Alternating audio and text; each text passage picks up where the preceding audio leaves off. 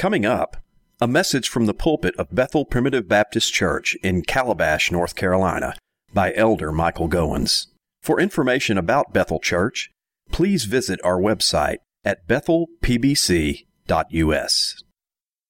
I read to you this morning from the 12th chapter of the prophecy of Jeremiah and the fifth verse. If thou hast run with the footmen, and they have wearied thee, then how canst thou contend with horses? And if in the land of peace, wherein thou trustest, they wearied thee, then how wilt thou do in the swelling of the Jordan? When God called a man to be a prophet, he did not set that man up for a life of luxury. It was not a promotion. The fact is, the very opposite is often true. Prophets were seldom popular figures. Elijah was blamed for the three and a half year drought, while God hid him from physical retribution during that period. He became known as the man that troubled Israel. Ezekiel was called to model his own message of God's judgment on the nation's sins by laying on his left side for 390 days and then turning and laying on his right side for 40 days. And perhaps the most shocking example of a prophet that was called to be an object lesson of the prophetic message that he brought to the people was Hosea, who was told by God to go marry an adulterous woman named Gomer.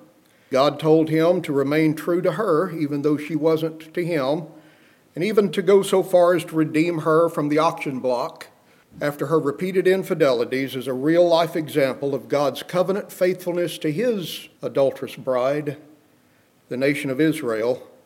I dare say that must have been a tremendous burden to bear. Prophets were often called to model the message that they preached. To be a prophet was not an easy task. Jeremiah was no different.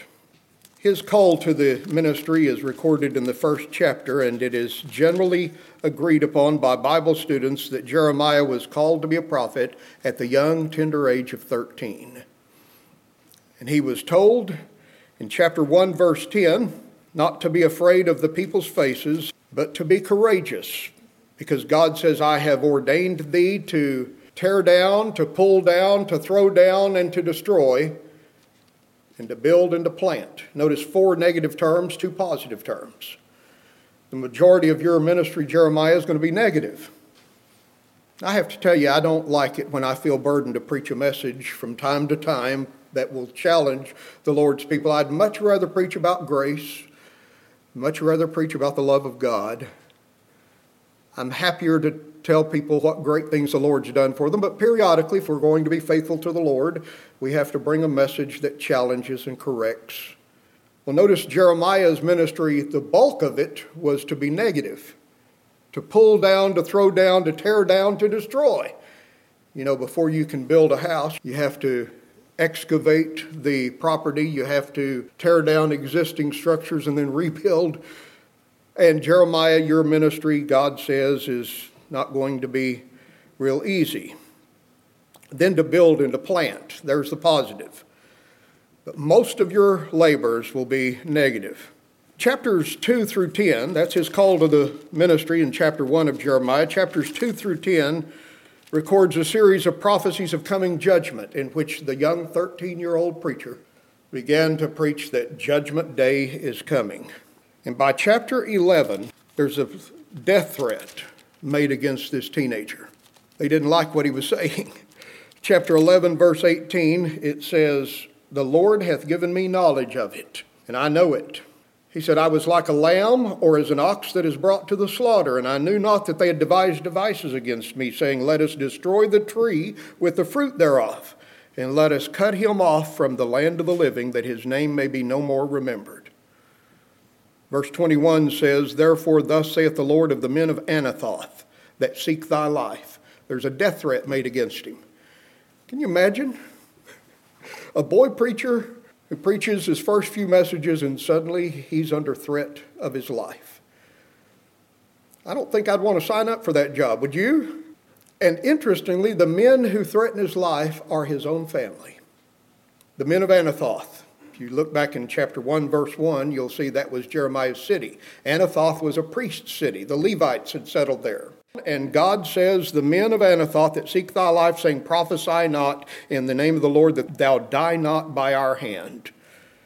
God says, Jeremiah, you're under threat for your life, and that from your own family, your own kindred. I'll tell you, my friends, that must have been a heavy burden for Jeremiah to bear. I want you to notice now, as we come to the passage that we look at as a text this morning, the prophet's perplexity. And then we'll talk about the Lord's answer. The prophet's perplexities in the first four verses of chapter 12. Here's his prayer to God. Notice how confused and perplexed he is. He says, Righteous art thou, O Lord, when I plead with thee, yet let me talk with thee of thy judgments. Now, I like the way he begins his prayer. He says, Lord, I know that thou art righteous. And by the way, that's something all of us need to know. God never does anything wrong, He's always right. The root of the word righteous is the word right, R I G H T. Deuteronomy 32 4 says, He is the rock. His work is perfect. All his ways are judgment, a God of truth, and without iniquity, just and R I G H T, right is He. God is always right. Even though we don't understand what he's doing, we can mark it down. He's right. Righteous art thou, Lord. I know you've never done anything unequitable or wrong. God is righteous. But I don't understand how it fleshes out. That's what he's saying. Lord, righteous art thou, yet let me talk with thee of thy judgments. The prophet says, Lord, I have some questions about how the scales balance. I know that thou art righteous, but I need to ask a few questions. And by the way, you can go to God with your confusion, your perplexity, your concerns, and He doesn't feel threatened by it. He doesn't feel challenged by it. God is always glad to receive His children's approach and their questions. Whatever questions you might have today, you can take it to the Lord in prayer. That's what Jeremiah, the young 13 year old boy, does after preaching his first few sermons. And suddenly he's under threat for his life from his own family. he says, Lord, I, I need a little help here and I'm having difficulty understanding what's going on. Lord, I know you're righteous, but yet let me talk with thee of thy judgments. Now, what he's struggling with here is the injustice he sees in the world. Listen to him. Wherefore doth the way of the wicked prosper? Wherefore are all they happy that deal very treacherously? He's struggling with the problem of injustice. Have you ever done that? You ever looked around and it seemed that those who don't fear Him, worship Him, serve Him are prospering, while nice guys always finish last? you ever felt like that? It's the same problem that Job struggled with in Job chapter 21, verse 7. Wherefore do the wicked live, become old, yea, are mighty in power? Their seed is established in their sight with them, and their offspring before their eyes. Their houses are safe from fear, neither is there the rod of God upon them. Their bull gendereth and faileth not. Their cow calveth and casteth not her calf. They send forth their little ones like a flock. Their children dance. They take the timbrel and harp and rejoice at the sound of the organ. They spend their days in wealth. And in a moment go down to the grave, yet they say unto God, Depart from us, for we desire not the knowledge of thy ways. What is the Almighty that we should serve him? He says, Lord, now, why do they seem to have life so easy and I have it so hard? It's not that these Bible characters resent other people's prosperity. That would be a bad attitude, wouldn't it? But it's that they are struggling with the sense that the scales don't balance. Here I am trying to serve the Lord, do right, behave myself like I should, and yet it seems I have trouble. You see, Jeremiah was a godly man. God called him to be a prophet and he's trying to tell the message of God, and what does he have to show for it but a threat on his life? And he says, Lord, it just doesn't seem to balance. Wherefore doth the way of the wicked prosper, and they're happy that deal treacherously. Thou hast planted them, and they've taken root. They grow and bring forth fruit. Thou art near in their mouth, yet far from their reins. Lord, it's evident that they talk a good game, but their hearts are not sincere Listen to verse 3 But thou, O Lord, knowest me. Thou hast seen me and tried mine heart toward thee. He says, Lord, you know me. You know through and through what kind of person I am. And Lord, I'm struggling to understand the prophet's perplexity. This is the very same issue that Asaph struggled with in the 73rd Psalm when he says, Truly God is good to Israel, even to such as of a clean heart. But as for me, my feet were almost gone. My steps had well nigh slipped. I was standing on a banana peel of a bad attitude. He says, For I was envious at the foolish when I saw the prosperity of the wicked. For there are no bands in their death, yet I am troubled and afflicted every day. The problem of injustice. Have you ever looked around at the world around you and wondered why does evil prosper? Why do they seem to have the upper hand? Why do the bad guys seem to be in control? Why do people that do not seem to fear God or respect the Word of God or the people of God that aren't concerned for the gospel of Christ or the church of the Lord Jesus Christ, but yet they flaunt their immorality and they are blasphemous in their attitudes, and yet they seem to carry the day while the godly are struggling and persecuted. Do you ever struggle with a sense of injustice? I have to tell you, I do.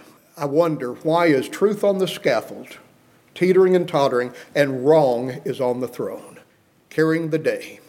That's what Jeremiah is facing here. So he asks the Lord in verse 4 How long shall the land mourn? and the herbs of every field wither for the wickedness of them that dwell therein. Lord, our nation is in crisis. The beasts are consumed and the birds because they said, He shall not see our last end. They are completely reckless as they move forward with abandon in their ungodly pursuits. I want you to notice now the Lord's answer. Now, I expect God to say, Bless your heart. I understand how you feel. Don't be impatient with me. I'll get it worked out in time. Jeremiah, I know that things don't seem to balance right now, and it seems that the wicked have the upper hand, and you're trying to do right, and you're being threatened for your life. Jeremiah, just be patient with me. I'll get it sorted out in time. That's what I expect. Listen to how the Lord responds, though. It's a surprising and shocking answer. If thou hast run with the footmen, and they have wearied thee, then how shalt thou contend with horses? Wow. And if in the land of peace they wearied thee, then what wilt thou do in the swelling of the Jordan? This is a shocking answer because we expect the Lord again to encourage him by some sympathetic word, by some promise, or by some special dispensation of providence or some strong fellow believer that comes to his side to assist him in his hour of need. God can and does encourage us in all of those ways. Instead, God encourages him on this occasion in a very surprising way by reproving him for his small strength. Somebody says this morning, Preacher, I don't think that's much of an encouragement to challenge him for his small strength. But I dare say, dear friends, that everything of value in our lives comes at a cost of struggle and difficulty. Notice the difference in the text between two ideas calm and crisis. If thou hast run with the footmen, and they have wearied thee, then how shalt thou contend with horses? Calm, or relative calm, run with the footmen, like marching in double time in basic training or boot camp if you've ever seen a group of recruits and they're on one of these long rucksack marches, six mile march, you know. And at a certain point, the drill instructor says, double time, and they go from marching into twice as fast, double time, jogging, you know. That's running with the footman, you see. If you in training have been wearied, what will you do in the time of battle? What God is saying to Jeremiah here doesn't seem like an encouragement on the surface, but it's very needful in each of our lives. And it is simply this, dear friends, that God prepares us through the little trials of today for greater service tomorrow. And it's a principle that you could probably recognize in your own experience. I see it in mine. And it's the way parents train children you know, you don't immediately take your child out and say, let's compete this coming Saturday in an Ironman triathlon. But you teach the child, first of all, to walk, right? from crawling to walking and then to taking more and more responsibility. But in time, you see, through the little challenges of growth and development, the child grows in strength to the point that they can then be productive and do things that are impressive to the rest of us. My beloved, may I say that God knows how much pressure to exert on each one of us at each level or stage of spiritual development. He knows what you can handle today that maybe you couldn't have handled 10 years ago or 25 years ago. And the past trials that we've been through are meant to prepare us for greater usefulness in His service in the future. If thou hast run with the footmen and they wearied thee, that's a time of relative calm. Here comes the time of Christ. Then how shalt thou contend with horses? When the thundering hoofbeats of the enemy come rushing through the city, if you've been discouraged and depressed in basic training and wanted to quit, and you have thrown in the towel, then what will you do when the real battle comes? And if in the land of peace, wherein they wearied thee, that is, in the calm of a meadow or a level terrain, and you've been, oh, these problems are just too much, I think I'm going to quit. Then what will you do, he says, when the Jordan overflows its banks and the raging river easily sweeps you off your feet with its dangerous current, the crisis of that event. In other words, the contrast in the text is the contrast between calm and crisis. Alexander Maclaren, in his comments on this verse, says, We all have had the experience of how in our lives there are long stretches of uneventful days, and then suddenly, without warning, some crisis is sprung on us, which demands quite a different order of qualities to cope with it. Our typhoons generally come without any warning from a falling barometer. That's certainly true. You say, My life's going along just ordinary, and you know, the pace is easy, and I'm just so thankful. The sun is shining, and then suddenly it's hurricane season. And it's time to batten the hatches and to tie everything down. And you say, I wish that it could be like it was last week or two weeks ago. And why does crisis come and interrupt the calm of my life. May I say that's a metaphor for your entire lives. There's not a one of us, my friends, who won't see our peace and calm and relative quiet interrupted from time to time by a time of emergency, a time of crisis, when the thundering hoofbeats of the enemy come rushing through town. That's true in our individual lives, it's true in our homes, it's true in our churches, it's true in our nation. Do you know what time it is in human history? You know, the Bible says, knowing the time, that now it is high time to awake out of sleep. Talks about Esther, who came to the kingdom for such a time as this. There are special seasons in our lives that call for greater strength. And I think it's helpful for us to learn to look at the way that God in His providence deals with us in this sense that He's training us right now for battles to come tomorrow. What we're talking about this morning is the sanctifying value of pressure and trial in our lives. Often thought of a passage in Zechariah 13, verse 8, where it says, It shall come to pass that two parts in the land shall be cut off and die, and a third part shall remain. God says, I'm going to judge two parts, I'm going to save a remnant. One third of the people will remain. And you say, Well, they're home free. They've escaped judgment. And God says in the next verse, And the third part I will bring through the fire. We believe in salvation by grace. We believe in salvation by the finished work of Jesus Christ, but this text teaches salvation by fire. The third part I'll bring through the fire sanctification, if I could say it like that. God perfects you, He grows us by putting us under measured pressure. The key word there is measured from time to time. You know, if a wise parent does not exert his full strength upon a child, either physically or psychologically in training that child. You know that a child at certain stages is able to handle things that they can't at earlier times in their development. And I say again this morning that the little struggles we're called to endure today are preparations for service tomorrow.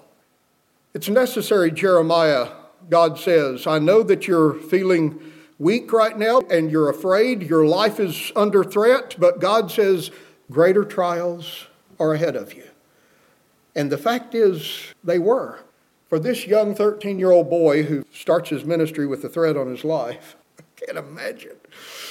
Talk about ready to quit, discouragement. This young boy soon will be placed in the stocks, his hands and his feet bound in the stocks for a period of time. And then he will be placed in a like a living grave. It, it's a dungeon in which the bottom is full of muck, and he begins to sink like a sinkhole in the mire up to his knees. I mean, he's he's standing there in mire sinking to his knees, and he is all alone. And he would have probably died there had it not been for an Ethiopian man that had mercy on him and came and brought him bread and water to sustain him and eventually effected his release.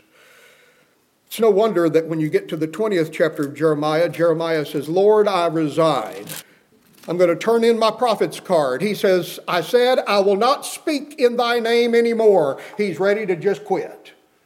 Have you ever reached the point in your life where you say, okay, that's it. I quit. I'm so over it. I'm done with it all. I quit. Jeremiah said, I'm just going to quit preaching. I said, I will not speak anymore in his name. But then he says, Lord, you have uh, tricked me. You've deceived me. He, he uses that word, Oh Lord, thou hast deceived me, and I was deceived. That's Jeremiah chapter 20. Do you know what he means? He means, Lord, you don't fight fairly. For thou hast put thy word in my heart, and it's in my bones like fire. And he said, I was weary with forbearing. He quit. He turned in his prophet's card. He said, Lord, here, here you go. Here's my card. You can have it back. I quit. But he said, the longer I stayed in retirement, the more upset and frustrated I became. I was weary with forbearing, and I could not stay, for I heard the defaming of many on every side. He said, I heard preachers down the street preaching a God that was weak and couldn't do what he wanted to do and that man had to help him. He said, I heard the defaming of many, fear on every side. And he said, I couldn't stop preaching. I had to tell the truth. Jeremiah was a man of conviction. He wasn't in the prophetic ministry just for a paycheck. He wasn't doing this just to be able to get out of honest work, you know, to earn a living without having to work like the rest of the people. He was a man of conviction. He felt it, he believed it. And he couldn't bear the thought that God was dishonored by false teaching. So he says, Lord, you don't fight fairly. I want to quit, but you won't even let me quit. you put it in my, inside of me like a fire in my bones. My beloved Jeremiah had more problems than I've ever had in my entire life in just a few years in his ministry. And I wonder if this is one reason that when the question was asked in the New Testament, Whom do men say that I, the Son of Man, am? that one of the answers was Jeremias or one of the other prophets. Because Jesus was a man of sorrows, and Jeremiah is called the weeping prophet. Here's a man who actually cared about the service of God, who actually cared about the people of God. He didn't just use them as a stepping stone for his own life of ease and luxury. He didn't simply see his role as a prophet as an opportunity for him to uh, pad his own pockets. His motives were sincere and genuine. And the Lord answers him and says, Jeremiah, you need to go through the fire because more severe trials are coming in the future. You say, Brother Mike, just a minute. You're not encouraging me today because I am here feeling like I'm sinking in the mire myself. And everything is going wrong, and I have problem after problem. The burdens I've been called to bear are heavy. And how can I keep going? And for you to say that worse troubles are coming down the line just doesn't encourage me very much. I, I understand. I understand. But let's be honest about it. If you were to take a little child and you were to tell them, it's important for you to, to learn the lessons right now because you're going to need them later down the line. You need to learn to pick up after yourself. The little child says, But it's just too much. I can't do it. My toys, I just can't get them up. And you say, No, I'll show you how. I'll help you. You're going to work with me, but we're going to work together. But you need to learn to be responsible because there's coming a day when I won't be here to help you. And your alarm clock will go off at 6 o'clock in the morning and you'll have to get up and go to work. And I won't be there to say, Get up, get up, come on, rise and shine. But you'll have to be a self starter. You see, you'll have to be self disciplined. The purpose of discipline right now from me is that you will learn self discipline in your life. There was a time when you'll have to go to work and you'll have to work from 8 to 5. You say, I couldn't stay in one place for eight hours. I couldn't work in that monotonous job. But you see, sometimes, my friends, the monotony of sitting in a classroom and learning algebra, which you say, what good will this do me in life? That's training you for the responsibilities of tomorrow. Here's what I'm saying the evil day is coming. Ephesians chapter 6 says, Put on the whole armor of God, that you may be able to stand, watch this, in the evil day. Do you know what that means? You say, Well, Brother Goins, every day is an evil day. I understand, because we're living in a world that's under the curse of sin. It's true that every day has its own problems and challenges and pressures. But that language, the evil day, suggests that there is a time of crisis in every one of our lives, and there'll probably be more than one. Now, I think about my life. I can look back and see that I've had times of personal crisis. And I can see how that God in His providence prepared me in the past for that crisis that came. And though I thought it would be the end of me and I couldn't get through it, looking back today with 2020 hindsight, I can see how it helped me. It made me stronger. You know, the most valuable lessons I've ever learned in my life were learned in the furnace of affliction. It's not while I was on the mountaintop and everything was going well. I've learned, my beloved, in the furnace of, of trial and affliction, the most valuable things I've ever learned. And Jeremiah would face even more severe trials than this one. And God says, Jeremiah, if you're ready to quit right now, after just getting started. And I know it's serious. Your family's wanting to kill you, they're embarrassed by you. Yet, Jeremiah, the thundering hoofbeats of the enemy are coming tomorrow. You need to toughen up. Think about a soldier in basic training. How many young men are told to leave your smartphone at home and leave your Xbox and your Minecraft and your whatever else they use today? Leave all that at home. No more social media you're coming to boot camp or to basic training.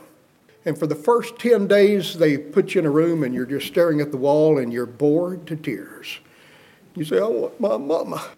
And they say, Sorry, I'm your mama now.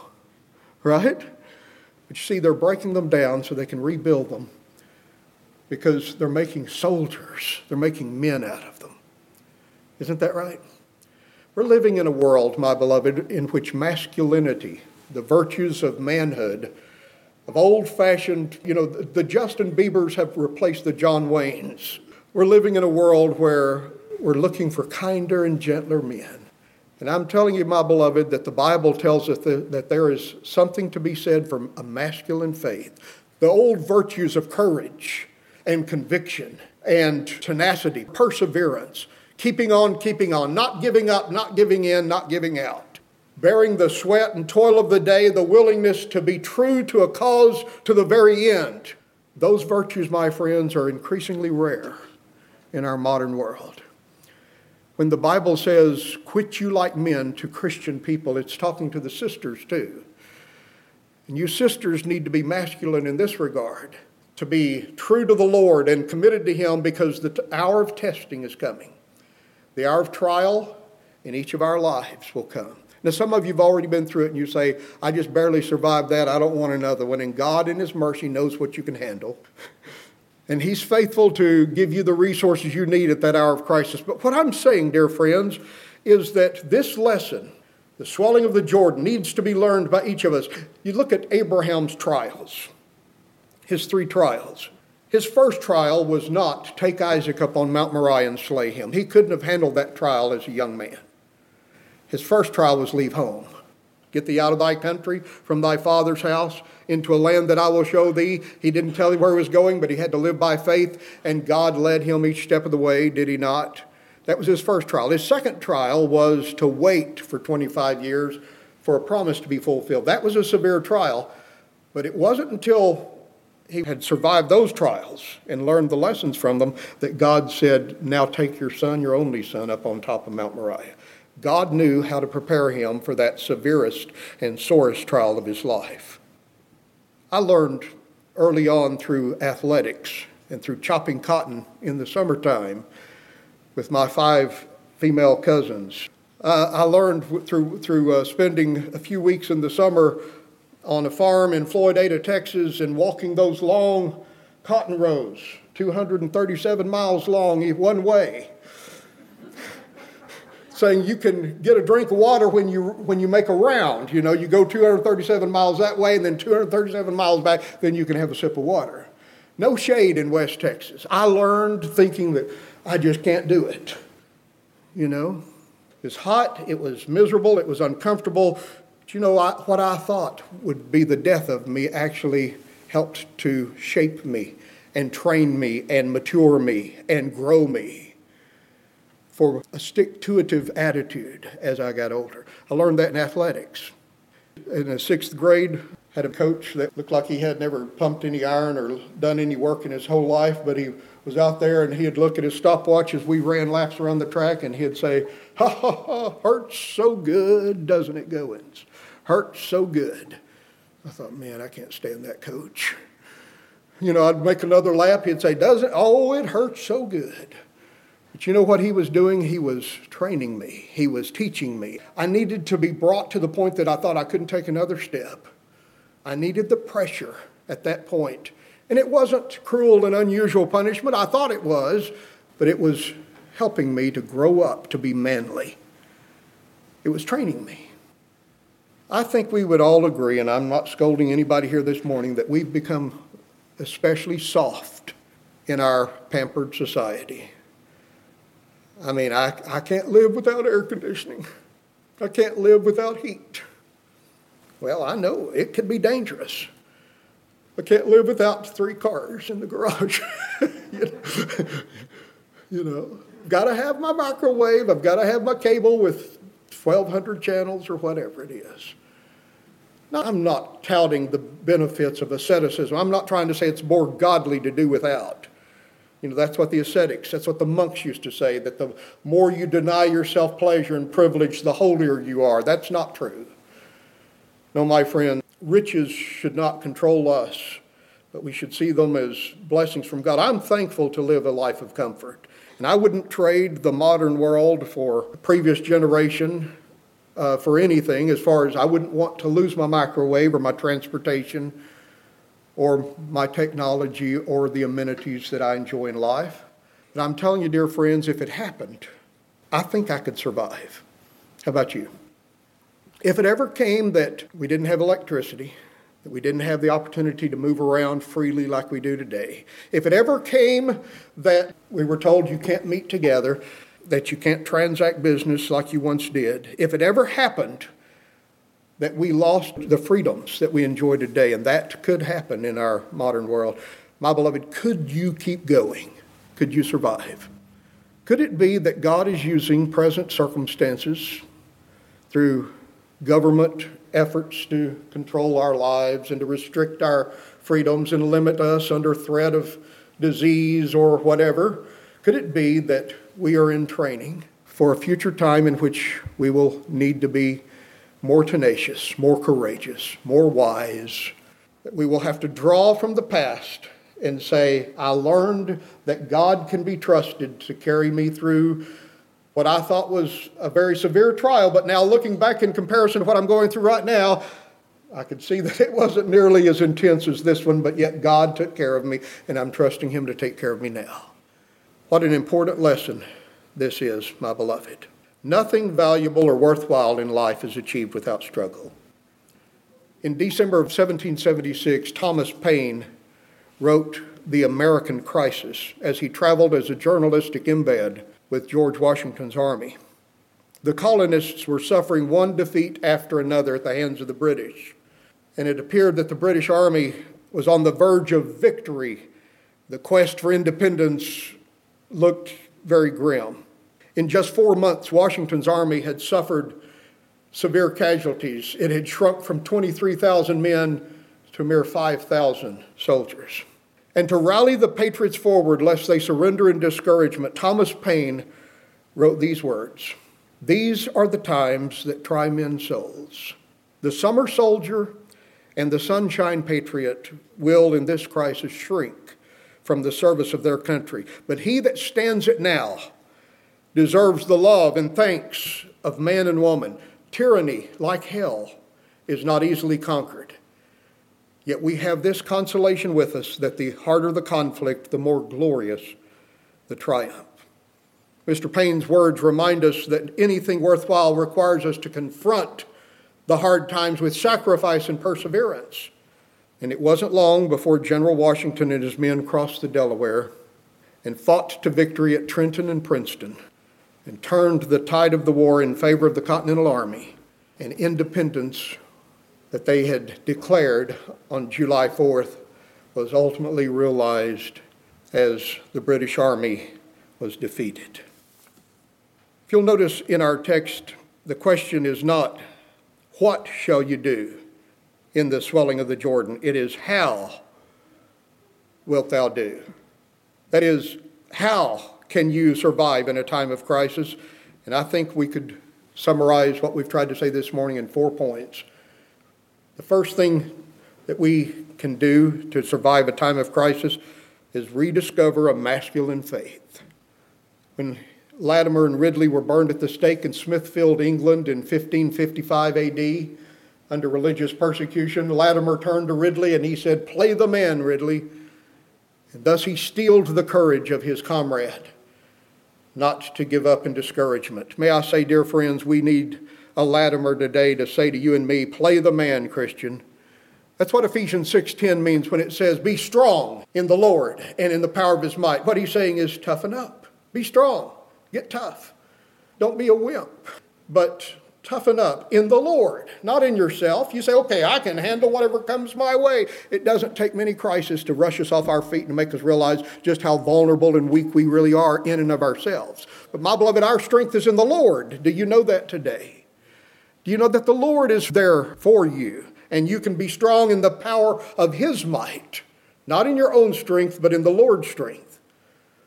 Paul said to Timothy in 2 Timothy 2, verse 1, Thou therefore, my son, he says, endure hardness as a good soldier of Jesus Christ. Be strong in the grace that is in Christ Jesus. You see, a soldier cannot expect easy treatment. He doesn't expect to be put up at the Radisson with room service and cable TV and a soft mattress and pillow. But he expects to endure hardship. That's the life of a soldier. He's going to have to sleep out on the hard ground under the stars, exposed to the elements, eat C rations. My friends, training, boot camp, is meant to prepare you for the real battle. C.S. Lewis wrote a book called The Abolition of Man some years ago, and one of the chapters in that book is entitled Men Without Chests. He's talking about men who are not able to handle life. They don't have the strength of resolve in here. Men without heart is what he's talking about. He's saying that many men have lost the courage to be leaders. You say, why would a woman be a judge in Israel? Deborah, you know, the book of Judges, Deborah, the judge. You say, why would a woman be a judge? Because the men were not tough enough to stand up and be counted. And may I say, we're seeing a day to day when we need men to stand up and to speak up and to be confident in the Lord and courageous and not to be afraid of what people will think or how they might be persecuted for it. I saw a quote recently that said, Hard times make strong men. Strong men make good times. Good times make soft men. And soft men make hard times. Just goes right in a circle, doesn't it? Hard times make strong men, strong men make good times, good times make soft men, and soft men make hard times. My beloved, we've reached the point where we need strong men again to stand up. I want to be that. And you can be masculine without being toxic. Masculinity is not a matter of throwing your weight around, ruling with your belly. We're talking about men with chests, not men with bellies. Not throwing your weight around, but we're talking about men with conviction, men with heart. What we need today, my friends, is a masculine faith. The second thing I would say is reorient your life if you're in a time of crisis around the priorities of your life. Nehemiah chapter 4 talks about a crisis when they were rebuilding the wall. The enemy said that as soon as you start building, we will be upon you and attack you. So he says, We set a watch against them day and night, and we made our prayer to our God. And the people are discouraged. Nehemiah says, Therefore, I set the people on the wall according to their families. Instead of a wife working over here and a husband over here and a child over here, he says, I said, All this family, you all work together. And he said, When the enemy comes, here's my message to you fight for your families and your brethren. In other words, in a time of crisis, we need to go back to rediscover the real priority in life. You say, oh, I can't spend time on my boat now. It's a time of crisis. Now, what matters is your home, your family, your marriage, your children. That's what really matters, right? I hope that's true. You know, very few people come to the end of their life and say, you know, I wish I'd have spent more time at work. Most of the deathbed confessions I've heard say, I wish I'd have spent more time with my wife or my husband. Wish I'd spent more time with my children. Your families, that's the priority of life. Strong families make strong churches. Strong churches make a strong nation. And so it all goes back to the family. That's, that's what matters. My friends, as long as we have each other, you know, it doesn't matter really what happens out there. So, in a time of crisis, go back to basics, reorient your life around your life priorities. And then remember the sovereignty of God. How shall you do in the swelling of the Jordan? Rediscover a masculine faith, stand up, speak up, be strong in the Lord, gather around your families and what really matters in your life, and then never forget that God is sovereign. Psalm 31 15 says, My times are in thy hands my good times and bad times, my happy times and sad times, my times of unemployment, my times of employment, my times of prosperity, my times of poverty, my times of popularity, my times of persecution. It's all in your hands, Lord. The outcome depends on the Lord. God is sovereign behind it all, he overrules it all, and therefore, whatever's happening, we should say, Lord, it's in your hands, and commit the outcome to the Lord. That's what Jesus did when he went to the cross. 1 Peter 2.23, when he suffered, he threatened not, but he committed himself to him that judges righteously. Lord, it's in your hands. That's what he meant in the Garden of Gethsemane, not my will, but thine be done. Thy will be done. He is trusting in the sovereignty of God.